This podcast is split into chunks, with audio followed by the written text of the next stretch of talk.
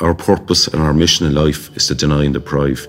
And we have the tools and the people here in the Criminal Assets Bureau to do that. It's effectively made criminals realise that it's not safe to hold or enjoy their assets in this country anymore. We had an opportunity to do something really significant to tackle this disease that was running through our society. I'm Nicola Tallant, and you're listening to Crime World a podcast about criminals, drugs, and the sins of the underworld in Ireland and across the globe. It's one of the great success stories in Ireland's fight against crime, and now a new documentary will bring viewers behind the scenes at the Criminal Assets Bureau.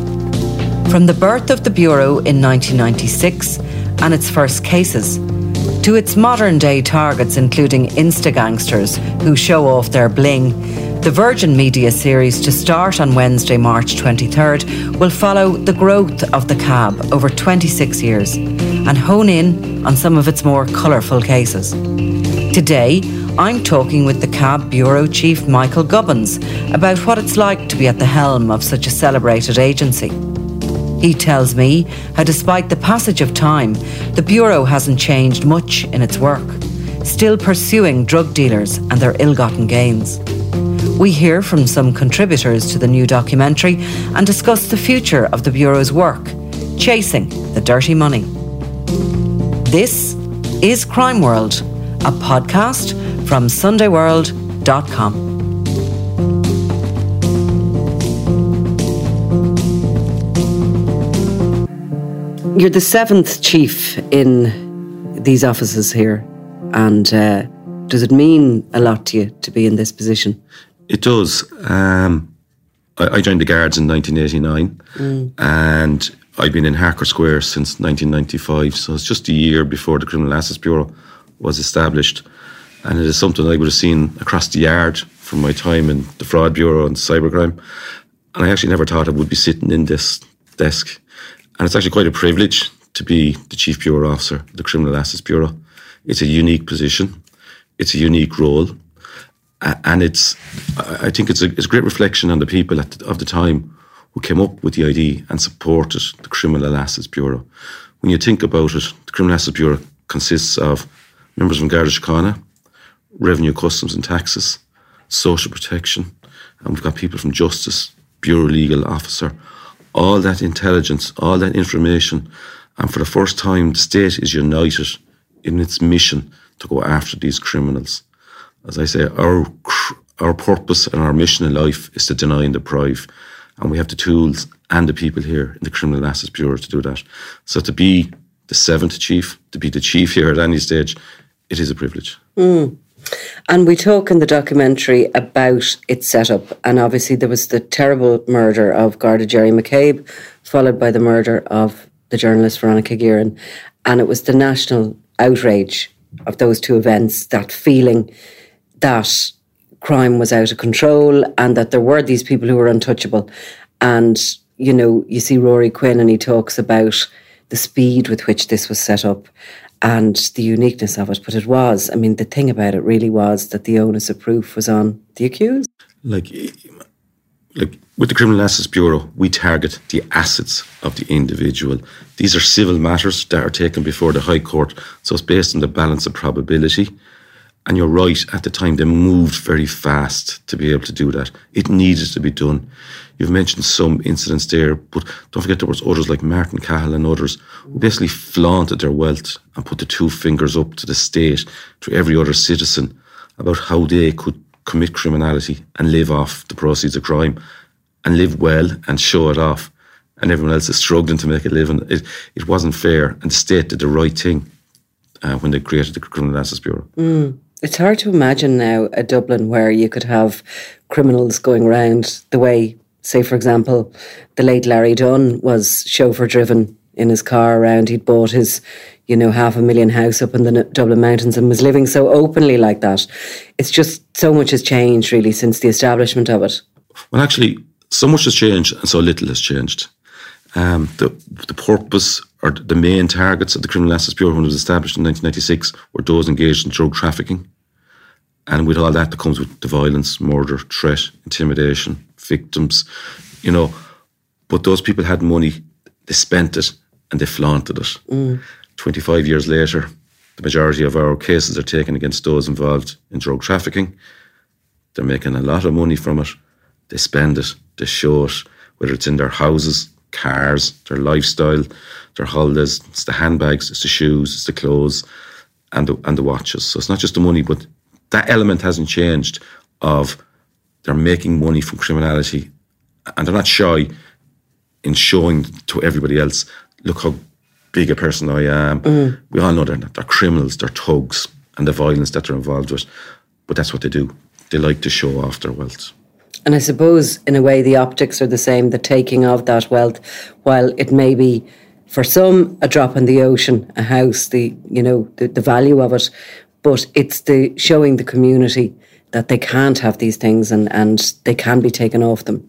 Like the Criminal Bureau, it's really important for the community. You're right. We, we will get the watches, the bags, the cars, the coats, and that's really important. The houses, it's important to show the public that but it has a big message for the local community because there could be somebody in their community through intimidation they don't want, they're afraid to come forward. Mm. And then the Criminal Justice Bureau comes into town. We work with the local guards. We bring other national units with us, and we are able to deny and deprive those criminals of, of those assets. But the most important thing is it's not just in Dublin. It's not a Dublin-centric organisation. Our targets are countrywide, so it's important to target the criminals around the country in urban and rural areas, in the west of Ireland, the south of Ireland, and in the north of Ireland, uh, in Donegal, and those areas. And it really has a big impact because that's the feedback we get from our, our, our colleagues in the Garda Síochána subsequently, whether it's at the, the JPCs, the Joint Policing Commissions, or, you know, on the day, people will actually, the public will actually drive by, they'll give you a thumbs up, they'll flash the lights. It really does mean a lot to the local community because the community knows who the criminals are in their neighbourhood. They know what they're up to, you know, what criminality they're involved. They also realise the destruction that they're causing to their community, their families, their lives. So they are very happy to support us in our work. And it's not just the thumbs up, but we often receive what we call good citizen reports. And we encourage that for people to make an anonymous report here to the Criminal Assets Bureau and say, uh, you should really look at say Michael Gubbins, he's involved in this criminality. He's got this house, this property. He goes on holidays. He does this, this, and this, and we go and investigate that. And without the public's help in relation to those matters, we're on our own. But to see the return from the community like that, that's really important to us. That it's a proactive approach by the community. And we really appreciate that. So, explain to us what happens here in Dublin in the headquarters of the Criminal Assets Bureau on Harcourt Street. What elements of the Bureau are here, and essentially it's the beating heart, but it's kind of maybe where everything comes into. So, the Criminal Justice Bureau, it's one bureau. It's based here in Harcourt Square in Dublin. It consists of 99 people. You've got bureau officers, bureau staff. The officers are the guards, the revenue customs, taxes, and social protection. And the staff then is everybody else who come from justice, forensic accountants, forensic analysts, uh, the Bureau Legal Officer or IT department, and uh, Office Manager uh, and their team. So that's where we are. So there is no there's no other subset of CAB. It's one bureau. It's based here. But we need our eyes and ears on the ground around the country. So over the years, we've trained what are called divisional asset profilers. The majority of those come from Garda Síochána. So that's a local guard in a local area that is tasked and trained to identify potential targets in, in their area. Uh, so we would hope to maybe target those through Operation Tara for this year in 2022 to to support that and in, and target and train uh, divisional asset profilers who work in the divisional drugs units. We've done it in the past, but we just specifically target uh, those this year. Again, it's to identify the criminals in, in, in their community and we're lucky we're supported by the local superintendents and the chief superintendents in relation to that. We also have asset profilers in the social protection, revenue, customs, and we've on occasion trained um, asset profilers and other law enforcement agencies as well. And so it may seem obvious, but the profilers are identifying assets that could potentially be seized and that potentially the individual who owns them can't, you know, can't show how they earn the money to legitimately buy them. Like the Division Asset Profiler, they live in the, they, they work in the local community, so they're aware that a criminal, yeah, they're a criminal, the criminality that they're involved with, they know that they haven't acquired that house, that extension, that car, gone on those holidays through legitimate means. So they support our case. They give us um, the initial um, case to build on. And then they will support us with maybe a criminality and maybe later on, if we do an operation, they will be available to support us on the day. We, we always try and recognise uh, the work that the division asset profilers do because it really is an important work because as I said, we're based here in Dublin, but the support that we get from the divisional asset profilers is really important to our work. They estimated that 750,000 had been spent on renovations in the house.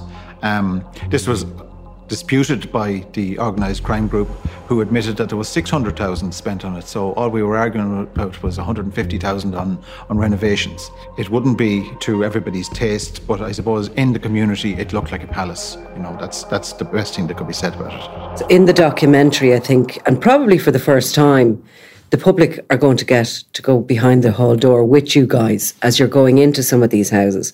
We see one in the Crumlin area which has been decked out and I think which we describe it has been renovated to to the, the value which is actually three times possibly the value of the actual house. Um, and then we see another in Killarney under Operation Tarmac that was targeted. It's pretty spectacular. Yeah, so you, you can see there's the, the houses that are done up, they're done up to a standard that isn't, that doesn't fit in with the rest of the street. They stand out, and there's an exorbitant amount of money spent on these extensions, tiling, you know, the furnishings, the fittings. But if you look closely, you'll see that some of those then will actually have automatic shutters, you know, for their own security. They've got bulletproof windows, they've got bulletproof doors, you know, with extra secure locks and bolts on them. So you'd have to wonder, you know, it, it isn't all isn't as it seems, mm. and, and, it's you know, even with all their money, they're still they're minding themselves. yeah, their world windows, is very small, isn't it? And it's they're huge. sort of uh, they're they're lying behind this complete layer of protection. It doesn't look as if it's for me, and they're pretty bling. I mean, they're kind of uh, they take your eye out. Some of them mightn't be to all your fashion or your taste or my taste. Yeah, but it, these are ex- it's where they spend their money. Mm you know, and that's why we go after those properties because they haven't earned the money legitimately to purchase that house, to do those extensions, to put in the expensive bathroom, the big televisions, the furniture, and that. So that, you know, it's behind somebody's hall door. But I think it sends a big message we spoke about earlier to the community when we take a house off somebody who's engaged in criminality. Because mm. at this, this day and age, everybody knows how difficult it is to pay a mortgage, buy your house and to see a criminal sitting down the road in their house and building extensions, and then for the Criminal Justice Bureau to come and take that off them, I think it sends a strong message to the community that the Criminal Justice Bureau is there, and we, we come early in the morning, we're unannounced, but it has a big impact locally uh, to the local community and the local citizens. And obviously, all those cases are followed through. I mean, the searches or the raids are pretty much the start of an investigation. And we look at you know, the famous case of the John Gilligan Equestrian Centre and his properties, which took so long to go through the courts at such an expense. But, you know, we can look at what that sort of made the, the legislation that surrounds the criminal, the, the proceeds of crime, it made it pretty uh, strong. Like th- those actions, those appeals, they, they've tested the proceeds of crime, the legislation under which we've worked and the legislation has stood up all the time. So here, 25 years later, we have a piece. Of, we work under a piece of legislation that has been robustly, um, I suppose, appealed, and different applications have been made against it. And what we do stands up. And it's really important that. And while we work on the civil balance of proofs, actually the standard that the team work in presenting a file in a case is probably much nearer criminal than the civil matter. There's an awful lot of work goes in by the individuals, by the team rooms here. And again, with their the assistance of uh, their colleagues, whether it's in the guards or wherever else, to build that case. And there's a really strong case put in. The Gilligan case took a long time. There's other cases, you know, there's investigation, there's a search, a file. Something can maybe be done in a year and a half, two years. It depends. It's very hard to give you a particular average piece of time. There was a case last year, Operation Begana, where there was a garage in Tipperary, searches done there in parallel with the West Midlands Police, over 80 cars and vehicles seized. And that case was all done and finished within 12 months mm. from the date of the search. So sometimes the things move more slowly. Yeah, and, I they move noticed nice a and lot of them in the courts in recent times when a lot of them will come to court, they'll seek free legal aid. That will be objected to by the, the Criminal Assets Bureau legal team. And if they don't get it, sometimes you find that case can be settled very quickly. Um, it's like as if the wind is taken out of their sails with the with the legal aid uh, applications when they don't win them. Yeah, so in, in relation to that, I mean, this it, it is a civil matter, Mm. so it's open at any stage for the respondents to make an offer to the Criminal Assets Bureau in relation to it, and then we'll either accept or fight the case. And it's just interesting just to see. You're right. Some people will make an offer, and doesn't a settlement agreed sooner rather than later in the process, and others they will drag on, mm. and it might be because they have legal aid. You know, if they're entitled to it, they're entitled to it Yeah. Um, you know, but sometimes people have their own money and they can still drag on. Uh, but it's important that we're, we're there to, to understand if somebody makes an offer and it's reasonable, we, we'll we'll consider And it. like any civil matter, a settlement is often a case of, uh, you know, everybody maybe saves a little bit of money in the long run from the, the long projected court cases. That's why they're they're made. They're seen as the sensible option, the, the settlements. Um, I think another thing about modern criminality is that quick spend and, you know, I noticed that the, the Bureau all the time is taking more small items but are ver- of very high value, like handbags, watches, pieces of jewellery. Um, you know, they're probably they're not they're not a physical sort of structure. Right, so, so that they're not cash a- and they're not maybe people's perception of how criminals would hold their wealth or spend their wealth. But if you think about it, you could have a, a watch that's worth 5,000 up to 50, 60,000, depending on the brand on it. But it's not just that they bought a watch and they spent their money, but it's also can be used for currency between themselves. You know, and if I owe you money, I'll give you a watch. But it's easily transportable as well. Mm. I can cross borders, I can take a flight. Probably not going to bring much attention. I can also have a few of them stored in the attic. So it's my running away money where I can secure it rather than have it in a deposit account or a credit union. So it, it's one way of doing it. And most of these then they like to look after their partners and their families. So yes, there will be splurges and uh, and spending and high value, whether it's handbags, some of which not just hundreds, it's thousands of euro. It's the designer clothing, it's the shoes, it's the footwear. They wish to live a certain lifestyle. And it goes back to what I said earlier.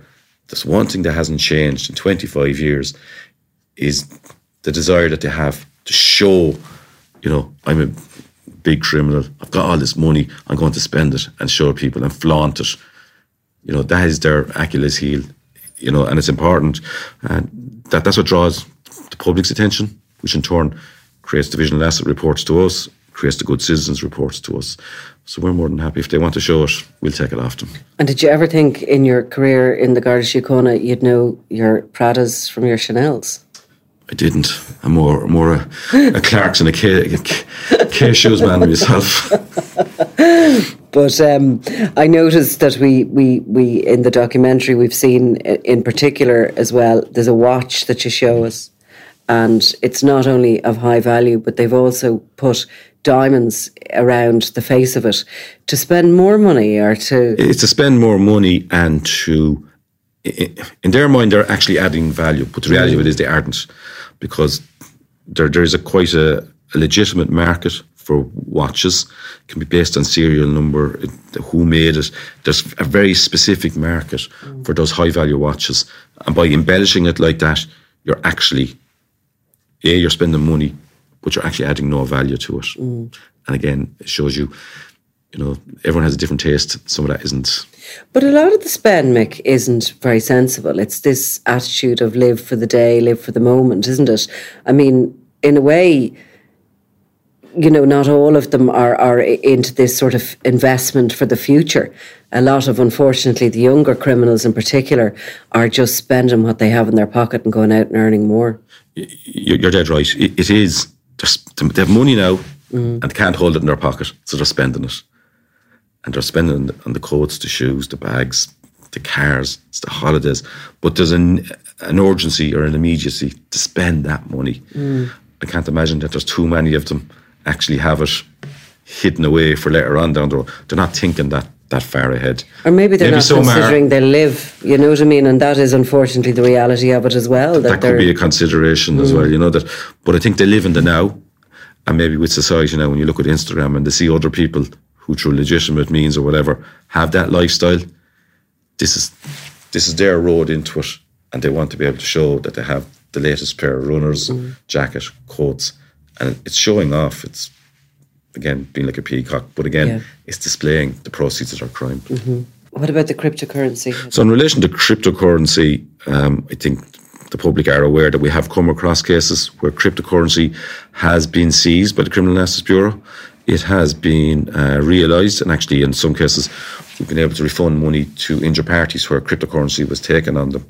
Uh, the officers and the staff of the Criminal Justice Bureau are trained and are aware of when they go on searches to look for signs of cryptocurrency. It's the same with our accountants, it's the same with our uh, Bureau forensic analysts when they're examining the computers and the phones, what they look out for when they're examining that. And again, this year we're going to give additional training to our divisional asset profilers, uh, not to all of them, just try it out in relation to um, cryptocurrency to again to create awareness for what what they need to look out for, the questions to ask, and cryptocurrency is out there, but as we said earlier, uh, at the minute, our targets are spending their money on shoes, tags, you know, cars, bags, and that. And we do occasionally come across it. Some people, there was one particular case where somebody was online selling drugs, and we, you know, the currency there is cryptocurrency, and we were able to get some of that. So, I've no doubt as we move forward, we're going to find more and more evidence of people using cryptocurrency to store and launder uh, the proceeds of crime. But don't forget, the people that we deal, deal with are primarily it's drugs. That's a cash business. So whether it's somebody in the corner of the street, in the local pub, that's buying coke or whatever, they're cash purchases. So cash flows up, you know. So it, it takes a. There's still a function there to transfer that into an exchange to get cryptocurrency, but cash cash is king in that business. What ultimately happens with everything you seize? Because I do think that um, sometimes people go, "Oh, where did it go?" or what, you know, or can it go back to the community? There's always a lot of calls for that. Can it go back into communities that are harmed by drugs? But it goes into the exchequer, doesn't it? It's returned to the exchequer. Um, so all the assets. So a quick synopsis of. So we do a search. We put our file together. Goes to the High Court. There's a case, and if we win, then the, all the assets that were seized on the search, the majority, you know, if it's proven, if we've proven uh, that they are the proceeds of crime, they're given to the state. So then our job is to realise that. Houses are auctioned, cars are sold, the watches, the bags, etc. They're all auctioned off, and all the proceeds then are remitted back to to the state. Okay, and I can't get a deal on a handbag now. No, you're going to have to join the queue with my wife and everyone else. and at this stage, they've stopped asking. Yeah, yeah, yeah, yeah. I'm sure. None of the cars, in case anyone is wondering, are kept by the bureau. They're forfeited by the state and auctioned off, and the proceeds then are remitted back to the state. And the same in the house, I suppose we can we can follow the sale of a house Yes. easier than we can those smaller items, which is why I think people wonder where they go or whatever. Nobody is untouchable. Nobody who orders a crime in a democratic society can be allowed to be untouchable, and nobody will be allowed to be untouchable. So the Criminal Justice Bureau was established in 1996. So at a time probably when there was no internet, definitely no social media. 25 years ago, the only way the the guards, law enforcement, the Criminal Justice Bureau had of telling its story was through the Garda press office. We, you know, and the media. Whereas now, I suppose we've more control over our story. We use Facebook, we use Twitter. CAB has a website, cab.ie, nice and handy one for everyone to remember. So when we do a, search, day of action, we promote the work that we do. And I think law enforcement has matured and is now, we look forward, you know, we're not shy about telling people about the good news that we have, the, the work that we did. And then that's picked up by your mainstream media, by the local papers, by the local radio. It spreads our story again and it makes it real to that community. Mm. They heard it on the one o'clock news or two o'clock news on their local radio. Oh, cab were in town, they did a search. And then the beauty of that, then, we will see an uptake in good citizens reports to the Bureau to support our work mm. from that community, or maybe another community, somebody that was thinking about, will I make um, a call to the Criminal Justice Bureau? And then they're prompted by that. So last year around the cab 25 in October, um, because I, the Bureau did a lot of, you know, press work and media work, there was an uptake in the calls that came into us. And I saw them where people referenced the fact that they heard it on the news or something on the radio. And on foot of that, then they were encouraged to come forward. Again, those good citizens reports are anonymous. You don't have to make a statement. You don't have to go to court. We take that information and we assess it. And so that we're not going to rush off on the back of something that we received anonymously. Mm. We're going to vouch for it and make sure that it's correct. So uh, we're working on working with the information that we got, but we're also protecting the individual in case somebody makes a malicious claim against somebody. So that that's kind of yeah. So you're not really going to just rush on a piece of information. No. So can people make up an email address? You know the way you see they'll just open it just for this purpose to give you the information, and they never have to be known who they are or that they are the ones who've given it. Absolutely. So somebody can log on somewhere. They can use Gmail or any other, or they can use some form of you know anonymous email service. Some of those Proton, the Protons and, and all. and all of those. Send in an anonymous email, and we will never, you know, Mm-hmm. if we need, maybe we, we can send back a request and he'd never reply. We're not going to look for them or try and identify them. People phone in, people leave DMs on Facebook, uh, and that. And we still receive to this day handwritten letters where somebody says, Dear Cab, I think you should look at Nicola. She's living a lifestyle beyond her, exi- you know, her legitimate means. And some of it could be as short as that, and others then could have much more detail in it. And I mean substantial detail. And it comes in the post, or it could be a type letter. So we, we take it all, it's our starting point, and maybe it's a piece of a jigsaw that fits in somewhere else for us. It builds on something else that we've got. But we'll always review that, review that information uh, and assess it. It sounds exactly like the kind of stuff we get in as well to the Sunday World. We still can get the handwritten letters, and then you'll get the more high tech, you know, encrypted email uh, information. And I'm sure, like ourselves, the more detail in them, the better. And especially when you can't reach back to somebody for, you know, you'd say to them, just put as much as they possibly know Absolutely. I mean, it's interesting. Somebody could have a very detailed report, but actually, maybe there's nothing in it. Mm. Somebody could give you half a page of handwritten, and it might be difficult to read it, but actually, in there is the golden nugget. Yeah. That's what you're looking for. That'll bring you to a target that might actually add in to a search that you did the week before, or maybe other information that you have. So we welcome it all. Ask people not to be shy or afraid to send it forward. We'll assess it, and it'll be reviewed here by our teams. We have a system that you're innocent until you're proven guilty. We were chipping away at that in, in this legislation. We were saying you're still innocent, but we are taking your assets even before you're convicted. I knew I couldn't shoot them, but I was going to go as close to shooting them as I possibly could. So the Criminal Justice Bureau, in, in 25 years, it has worked very well with partnerships, both internally, you know, the guards, revenue, customs, social protection, all those work together, working with the local guard stations.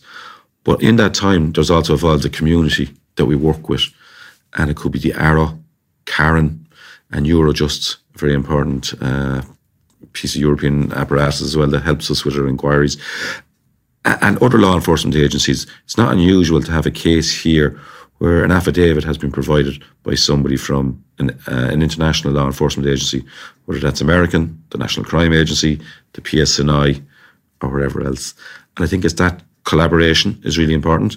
We look forward to and we encourage other similar agencies to come to us. So whether it's the Australian Federal Police, our colleagues in Iceland, you know, whether it's the Maltese asset recovery, and there's been loads of them have come to the bureau. But I'm just thinking of a few that I've encountered, I've dealt with uh, in my short time here, and I think that's important. Is is that willingness between law enforcement agent, the asset recovery bureaus to work with each other.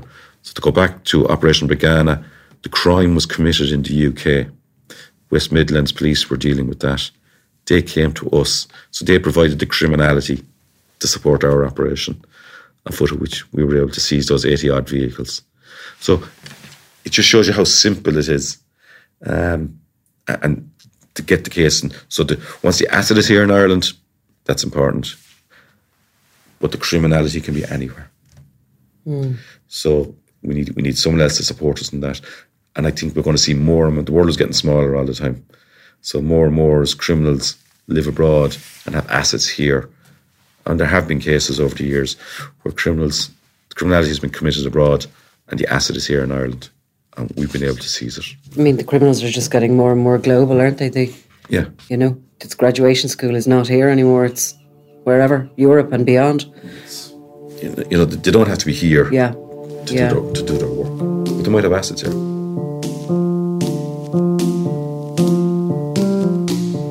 You've been listening to Crime World, a podcast from SundayWorld.com, produced by Ian Mullaney and edited by me, Nicola Tallant. If you like the podcast and love true crime, why not download the free SundayWorld.com app for lots more stories from Ireland and across the globe? Clips used in this episode of Crime World are taken from the Criminal Assets Bureau documentary to be screened on Wednesday, March 23rd at 9 pm on Virgin Media and on Wednesday, 30th of March, both at 9 pm.